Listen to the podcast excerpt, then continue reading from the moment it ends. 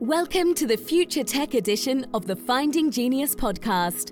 Forget frequently asked questions, forget common sense, common knowledge, or Googling for information. How about advice from a genius in their field instead? 95% of people in any profession are good enough to be qualified and licensed.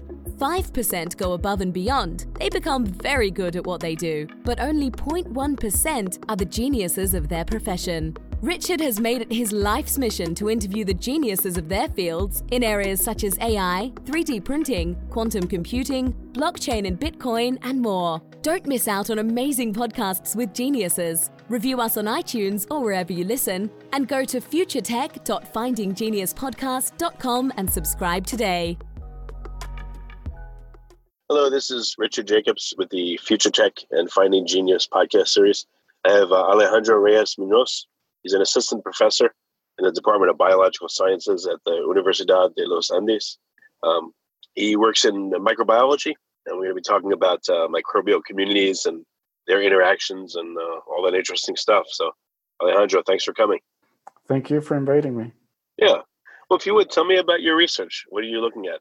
So, my research started in the microbiology field, and soon during my PhD, I started working in the microbiome. So, you know that the microbiome right now is very in trend, and uh, we've been looking at the microbiome for uh, over 10 years now. And initially, the gut microbiome, and then within the gut microbiome, uh, we focused on the viral part of it. So, looking at what viruses do usually compose the microbiome. So are not viruses that usually will make you sick, uh, like will have acute diseases, but more the viruses that will remain with you over time. And those are usually phages that are viruses that infect bacteria and help control the bacterial communities. And then since I've been I'm moving back to Colombia uh, over six years ago, I've been still working with viromes, uh, student viral communities, especially in the gut, but I'm also been looking at the microbiomes of different environments and, and different genomics projects, mostly using computational okay. biology tools. Yeah, it's interesting. So in in our virome and the viruses inside of us, you said a lot of them are phages, I guess, that prey upon the bacteria that are also commensal with us, right? Right. And then um, I don't know, it's a crazy question, but I've, I've heard that you know some viruses have endogenized into our DNA. Has anyone looked to see if um, there's a component of our virome that comes from our own cells, you know, from the endogenized viral DNA that is now activated somehow to produce them?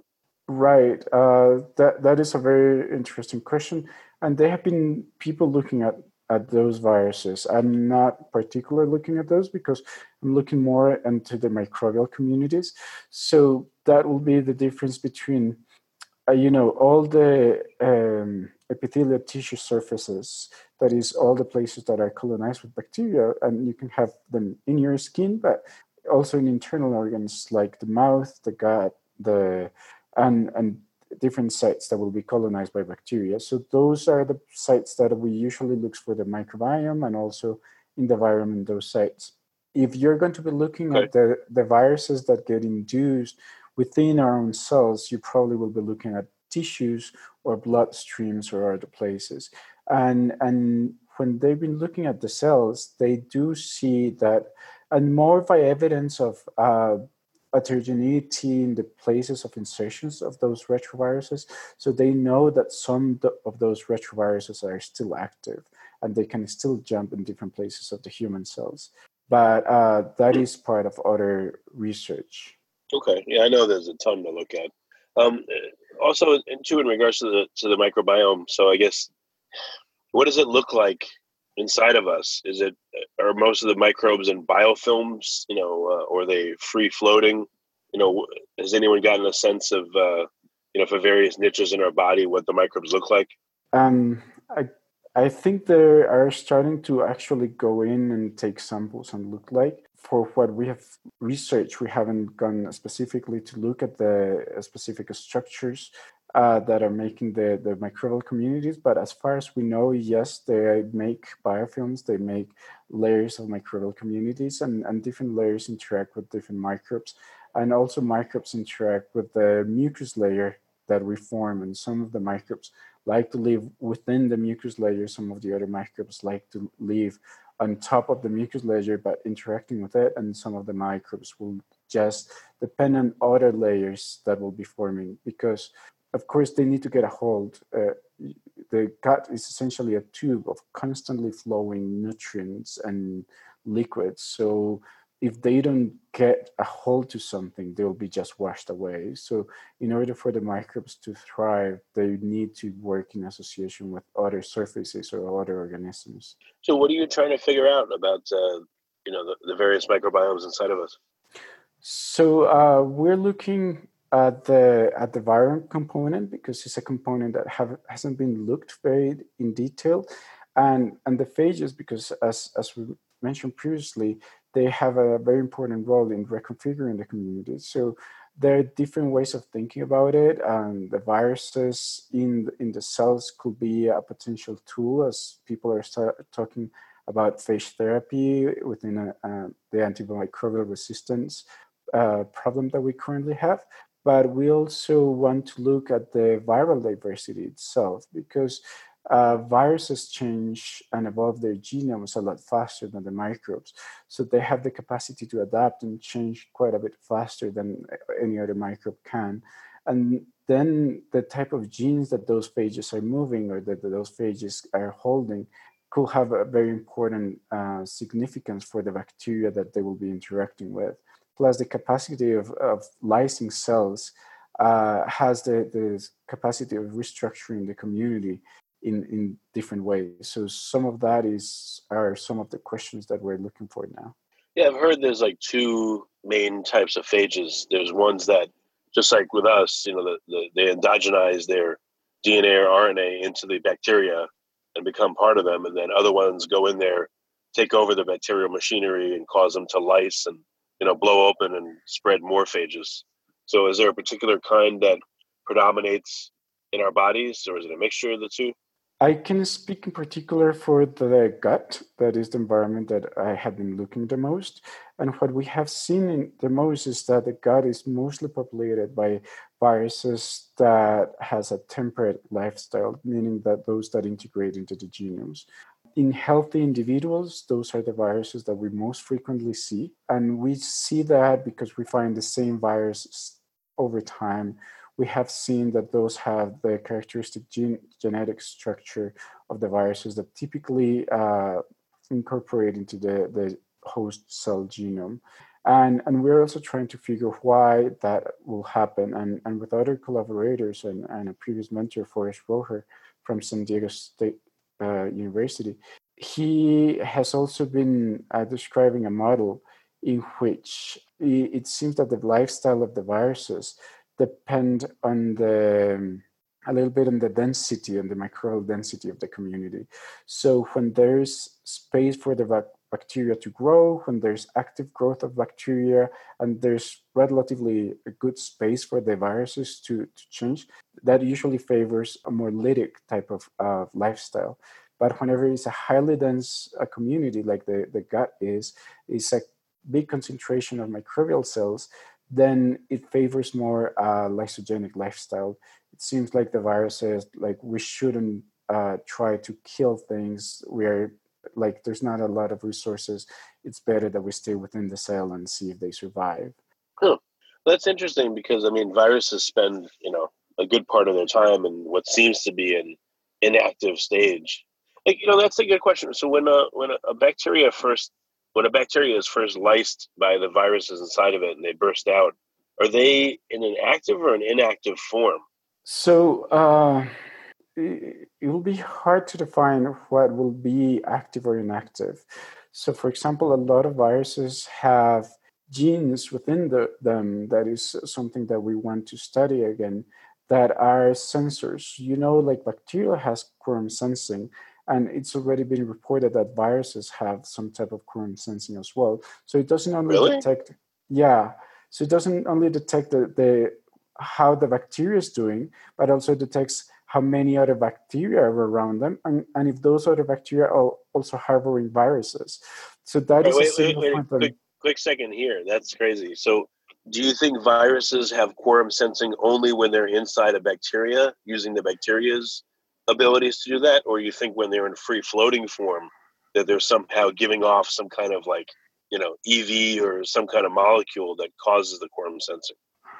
Um, I think that when they're in a, a freestyle, like when they're in the phase particle, then it will be limited because they have the outer capsid. So then only uh, molecules that will be outside uh, of the capsid could be doing any relevant function of sensing.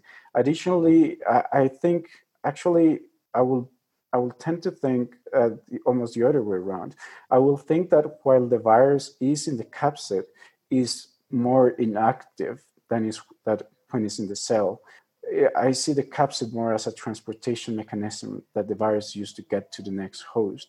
But the most active state of the virus is when it's in, within the cell, even when it's integrated into the genome, because we know that viruses still express on genes. They, we have seen expression of toxin antitoxin systems for the viral maintenance, and they have other genes that are like the traditional ones, uh, like Lambda will do, will just be sensing how the DNA damage machinery of the cell is doing. And whenever they sense that the damage, the DNA damage of the cell uh, response is turning on, then it's a signal for the phage to turn on. So they're all the time, even when they seem to be silent or sleeping within the cell genome, they're always sensing what's going on in their environment and in their, even within the cell. And, and what has been known more recently is even outside the cell.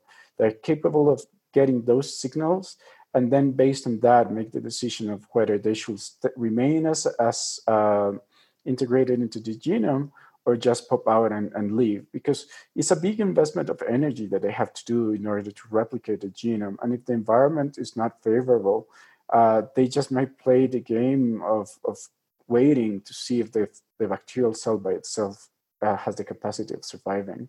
That's amazing. So even when they're when they're going to lice the bacteria they're inside or you know uh, are they doing some kind of sensing so they know the quote unquote right time when to lice the uh, the bacterial host or maybe it's a certain number of them that have been produced within the confines of the bacteria they say okay now we're ready I think uh, is that's that's the trick of the switch, and and and that switch can be triggered by different signals, and and and we know some of the systems in, in classic bacteriophages like Lambda and other phages from E. coli. We're starting to figure those out in some other systems.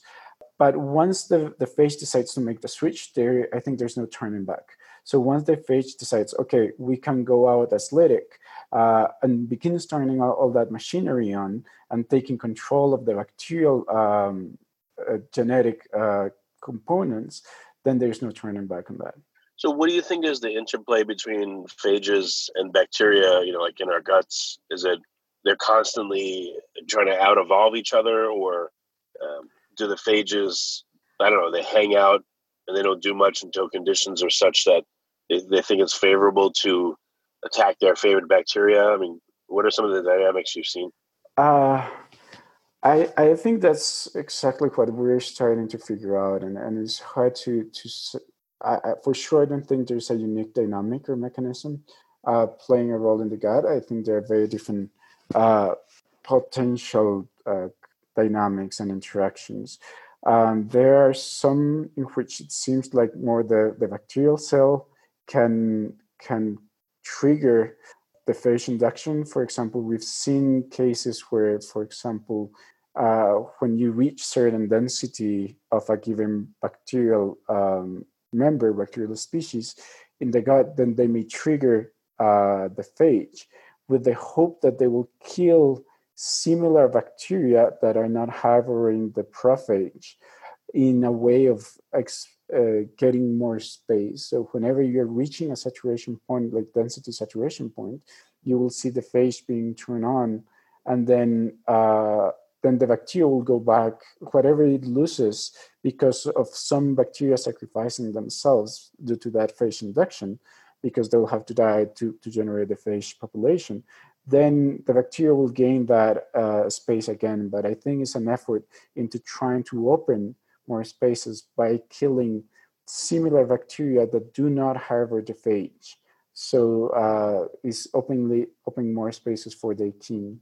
And and there's other type of interactions. There, has been a, a, recent paper uh, where I don't remember exactly the bacterial model. I think it was with um, salmonella, if I was if I'm right, that the bacteria will come in, and when they're getting closer to the to the GI, they will induce the phage, killing some of the bacteria, but it'll be just enough for the phage to cross the epithelial barrier in order to turn on somewhat of immune response that will create inflammation and that inflammation will reduce some of the symbionts of the, or the good bacteria making a more favorable environment for the salmonella infection and colonization. So so in a certain way it seems like the bacteria can almost um, purposely turn on or off their prophages, even though they will kill a part of their population, but they in the long term it may bring some benefit to the bacterial population as well.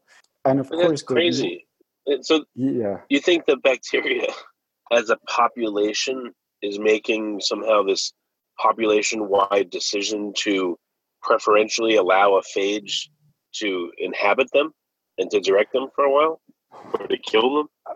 I, I, think so, and I think it's just been a coevolution between the phages and the bacteria. And, and when you look more and more at different bacterial species, when you look at the strain level differences, most of those strain level difference, besides being like small SNPs or stuff like that, are usually phages. What you see, this this strain will have a phage, this strain will not have it, this strain will have it in a different position. So so there's been a, a big revolution between different bacterial species and their phages, and and we know that phages can move genes. So those genes, while they are in uh, within the bacterial, like incorporated into, into their genome, they can bring uh, very important capabilities to the bacteria.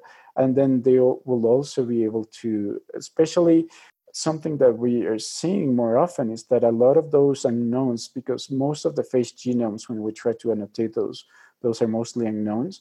But a lot of what we see now is that they look as uh, transcription factors. So it seems that our genes that are capable of responding and changing bacterial expression under different conditions. And that can be very important for the bacterial host. This is crazy. Um, so do you are you saying that bacteria are able to use phages as tools in the right context to help achieve the aim of an infectious bacteria population, for instance? Yeah, that's pretty much what I believe right now. Uh, finding the, the right evidence for that is another thing.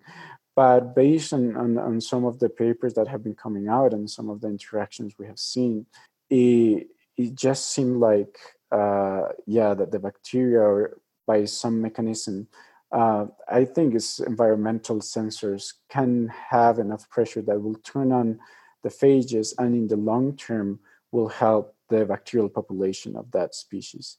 Uh, that's that's what the data is suggesting. Whether it's uh, a bacteria control mechanism, an environmental control mechanism, a phage control mechanism, is still open. But but it seems that is something like that. Well, I, okay. So I'm, I'm imagining like the conditions inside the gut and you know we could say like our own cells are monitoring those conditions and they have one of the tools at their disposal you know the immune response and all that. Um, they probably have i guess their own signaling with the bacteria in our guts too. I would guess there's probably direct cell to bacteria communication. I don't even know if that's been elucidated but um, that is something that I'll I cannot say a lot of groups, but quite a few groups are working on it right now. And yeah, there are a lot of uh, communication. So both, if you look at the most, uh, the most prevalence of immune cells in the human body is around the gut, and the same thing if you look, the most and nervous uh, like termini or the place with more neurons other than the brain will be around the gut. So there is really a very direct and close communication between the gut and the human through the immune system, through um, and neurotransmitters uh, and, and other molecules. And there are quite a few groups studying that. Yeah, do you get the sense that, and this is speculation, I know, but you, you get the sense that uh, the bacteria in our guts, for instance, are communicating with our cells and possibly our immune system and they're making somewhat joint decisions as to what to do based on the conditions of the gut, and that may be modulating phage activity and bacterial activity and our own immune response and our own cell activity. Do you think it's yeah. that complex and coordinated? Yeah, yeah, I'm, I'm, I'm almost certain about that. Because we know that even when you have mice with certain immune deficiencies, the patterns of prophage induction in the bacteria colonizing them will change. So, so even changing parts of the immune system of the mice will change the triggers that will lead to the timing of the phage induction. So, so I think that, that there is a very complex communication uh, between all the all the members in the in the gut. That's amazing. And do you think do you think that our you know somatic cells again can inform bacterial cells? Okay, the conditions are such that you should modulate how you respond to your constituent phages and either allow or disallow something or change how you interact with them? I don't know how much our somatic cells could be the ones telling the bacteria what to do. I, I will tend to think that it's almost the other way around, since uh, it's quite likely that the bacteria that we have within are the ones that are first sensing those environmental changes, like when you change your diet or you drink something that is very acid, or you, I don't know, you drink, you have different nutrients. The bacteria will be the first ones being able to sense that new component in their environment and then tell the cells in our body that something is changing and that they have to re- respond differently. And then they'll, they'll start a, a crosstalk when one is saying, is sending some signal, the other one will be responding, and the other, and then the, the bacterial community will be adapting to that new response. Uh, and, and then, then they'll start the crosstalk. But uh, from my point of view, and this again is pure speculation, probably the bacteria is the one likely starting that communication. Hmm. I mean, our immune response appears to be a tool of you know our cells, our somatic cells. Um, I don't know. Do our are, are our cells? I guess in their communication with our constituent bacteria, they're they're also using the bacteria as a proxy, as a tool as well, in many ways, for their own, you know, to keep up their own homeostasis and their own health. Yeah, and and seeing it from a from a point of view, when when your immune system is maturating, it's exactly the same time around when your microbiome is maturating. So they are both forming and and and learning together. So when your bacteria learn to rec- when your immune system, sorry, learn to recognize uh, your self antigens just to not respond to those, it also will learn how to recognize what the, the usual microbiome is, so it will not respond to that. So, so in, in a certain way, I think as the immune system will see that as something external, something that has to be kept a looked on, but you don't have to uh, attack on or you don't have to respond on. Only when never the bacteria will cross the epithelial barrier going into the bloodstream or, or into the tissues, then there's a job of the immune system to try to control that because now you have a bacterial infection.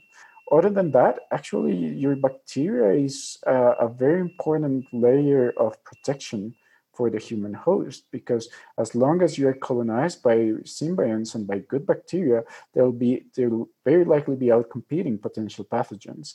So so it's in its own benefit for the immune system to keep that bacterial community uh, there and in control. That's really interesting. I didn't realize. Yeah, that makes sense. Our immune system is so sophisticated; it can tell self versus non-self, but non-self beneficial versus non-self pathogenic, or however you want to characterize it. Huh. So, so it's not that it, it's going to be able to tell non-self pathogenic versus non-pathogenic. You will be able to recognize, uh, the, for example, uh, like common bacteria that I've seen throughout my life towards something that I haven't seen that is coming in, potentially a pathogen. And, and that's the big problem in, in many cases of malnutrition, where your microbiome is not maturating correctly. And then your immune system learns that those pathogens that are coming in your body are the common thing. So whenever your good microbiome tries to colonize, your immune system have never seen that and may may respond against it. So so it's a big problem when the maturation of your microbiome is being modified or altered in any way because it'll have consequences later as well. Well, I think a way to study all these interactions is to provide deliberate miscues, so you learn what the cues are. You know, hey, what's what's your methodology to like figure out these mechanisms of communication and these interactions? Like, how do you how are you picking it apart? So what we've been doing right now is is just uh, trying to introduce phages and or bacterial members into mice with different conditions, uh, sometimes different genetic backgrounds, and see how they they respond, and see if the community itself responds differently. And then there are other mechanisms, and and I'm by no means any immunologist, but I've worked with some immunologists that they have mechanisms of studying what type of immune response is happening with these changes. Well, one thing that may be helpful, I brought this up a lot recently. I, I spoke to um, a researcher named Florencia McAllister, and she's studying, I guess, you know, pancreatic tumors and pancreatic cancer. And she said that they've observed that, you know, the tumors, for instance, have a different microbial attachment than the rest of the pancreas. So, I mean, what does that tell you if, you know, not only do we have different microbial attachments, you know, in various parts of our body, but I mean, to what level does it, of specificity does it go down to? You know, if you have, um, I don't know, if the, you know, if our gut is made of five different cell types, does each arrangement of cell types have its own microbial attachment? Like even within the gut, within the lumen, at different spots in it, you know, is the microbial composition very different? And how is there a, I don't know, how does that particular arrangement arise based on, you know, what our cells and the bacteria they attract? Yes. Um, and, and again, I'm, I'm, I'm a microbiologist, so so I know a little bit more on the bacteria and most about like the genomics and metagenomics part of it. But based on what I've seen and learned, uh, my guess is bacterial cells, and and in particular the gut bacteria, they have a very good um, bacterial cell attachment because of what we were talking initially. So they like to bind to different things, and in particular, they are good binders for carbohydrates and that's why the, our, even our mucus keeps changing its glycosylations frequently. And then there will be some bacteria that will be more keen to to attach to one type of glycosylation. Some other bacteria will try to bind to some other type of sugars. And what it has been seen is that when when you do uh, there is a, nowadays like microbiome GWAS and and they're looking at uh, precisely point variants in the host genome, being human or mouse, and compare that to the to the microbiome that is colonizing. And and it's been seen that if you have a mutation that will not generate a certain type of glycosylation in your cells, then there are certain type of bacteria that cannot colonize because they just like that those glycans. So uh, I can see that if you change the pattern of glycosylation that it will have in the exterior of a cell, then for sure the type of microbes that will bind will begin changing. And, and I think, at least for the mucus layer, that could be changed relatively often. I, I don't know if it will be a function of the diet or it will be just a function of your genome or, or how is that being controlled?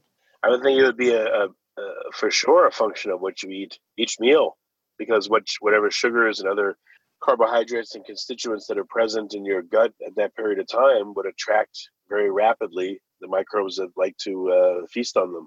Right, and and then uh, different animals will have different transit times, and and then it will change for how long that meal will remain within the gut, and and you know that our microbial composition in our stomach is quite different than the microbial composition in our small intestine that is quite different than the microbial composition of in our large intestines. So usually you know that most of the absorption we do is is usually in the small intestine that is quite long and is usually for simple nutrients and simple carbohydrates and simple uh, fats and sugars. But then anything that is left over is what will be sent to the to the large intestine for the gut for the bacterial in the gut to try to decompose that and process that and try to extract a little bit more energy or more nutrients and and usually it, they'll just change a lot of the fiber to short chain fatty acids. That is usually what the um, epithelial cells will really like, and that's why there's a big interaction between them. Uh, hmm. as they decompose that. But but then is again the question of the balanced nutrition because if you eat things that get only absorbed in the small intestine, uh, then there are not going to be a lot of nutrients for the bacteria in the in the large intestine to process. Yeah, that's true.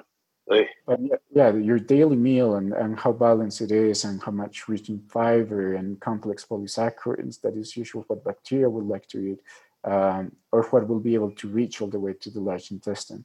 It definitely is going to determine what type of bacterial populations. And I, have heard, probably this is not published, but some colleagues, that when they do the dietary recalls of humans and compare those to the microbiomes over time, the best uh, indicator of changes or composition or structure of the microbial community is precisely what you have been eating within the 24 to 48 hours before. That is really going to be a good predictor of what the structure of your community is going to look like. I mean, I guess you'd assume that the phage component would follow suit, but has anyone, I don't know, has any group done a study where they compare what you eat versus uh, your phage population? Um, we know for studies that we have done, we haven't done sampling.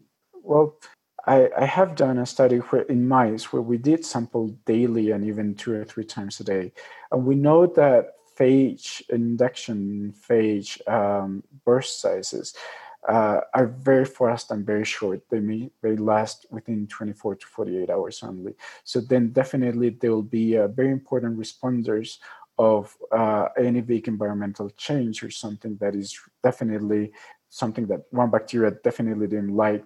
And you know how a lot of those stressors in, in that could be present in nutrients uh, could be triggers also for phage induction. Uh, so it, it can help. Yeah, so, so that's another important role of the phages in the gut community because since phage can uh, trigger lytic cycles, causing the bacteria to very quickly decrease in abundance, it could be a, a trigger for fast uh, reshaping in the community, faster than just a change of nutrients may lead. If you just change the nutrient, the bacteria may start dying or starving, and then somebody will come up slowly. But then if uh, if coupled to that you have a phage induction, then the bacteria will die very fast. And since it's going to lyse, it's going to release very easy to use nutrients to the environment, then some other bacteria that actually like that nutrient can take over. So uh, it will be helping the viruses into a faster turnovers of the community in the gut, responding to whatever the environmental nutrient that you were eating at the time. Huh. Hey, this is crazy. Just a couple more questions. We're close to being out of time. What what mm-hmm. um I'm amazed by what you're telling me, but what amazes you?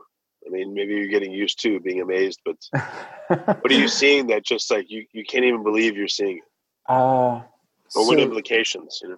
So some of the things that still amaze me is uh, that we do all these experiments and we see all these behaviors, but we still don't understand or have any clue on how that is working. Like this communication that we are almost that by the consequences that are happening, we still don't know how that communication is happening.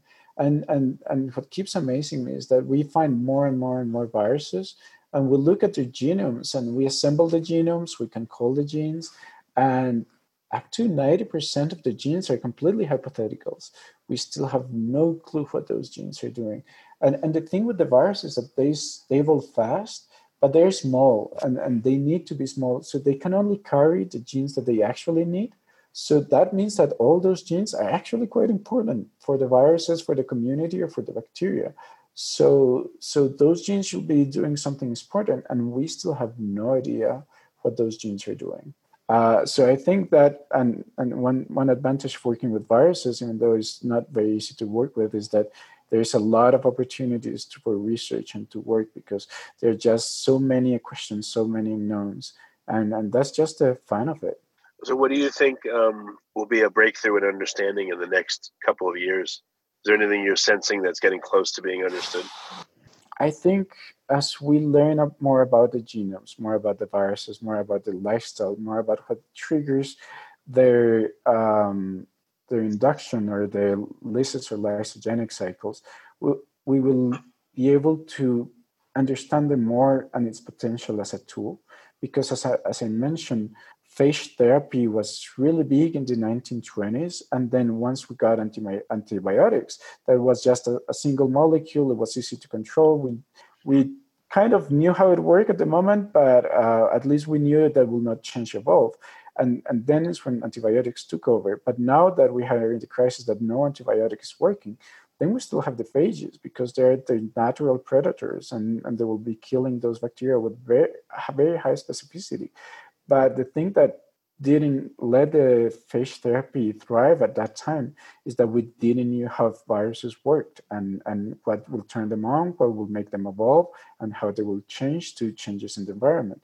So hopefully, as we understand that nowadays, then uh, there will be a big chance for the phage therapy to to come back again now. Well, very good. Uh, Alejandro, what's the best way for people interested in all this to contact you or read papers that you put out? You know, what do you suggest? Um, not super good with social networks. I should be better on that. Um, I, if anybody wants to contact me by email, that will be perfectly fine. And and uh, website we are going to be trying to uh, refresh it this year to try to have a more updated type of of, of uh, website. But in general, there are usually two big conference uh, that are phage based. One each year, one is in Europe uh, this year, that is the International Society for Viruses of Microbes. And then the other one is in the US, that will be next year, that is the Evergreen Phage meeting. So those two meetings uh, year, I, I usually try to attend both. And when you go there, you can see the very last uh, and top of the results that are happening in the phage world. And every more so often now is being also including uh, phage ecology, phage interactions, phage within bacterial communities. So it's a very exciting field, and for sure, I I am only contributing for a small part of it, but it's a big community and, and growing community with very exciting results. okay, I see. ISVM, International Society for yeah. Viruses, Viruses and Microorganisms. Okay. Yeah. Excellent. That, that's it. Well, Alejandro, this is great. Thank you for coming on the podcast. I appreciate it. Okay, no, thank you. You've been listening to the Future Tech edition of the Finding Genius podcast. This podcast is information only. No advice of any kind is being given. Any action you take or don't take as a result of listening is your sole responsibility. Consult professionals when advice is needed. Review us on iTunes or wherever you listen, and subscribe today by going to futuretech.findinggeniuspodcast.com.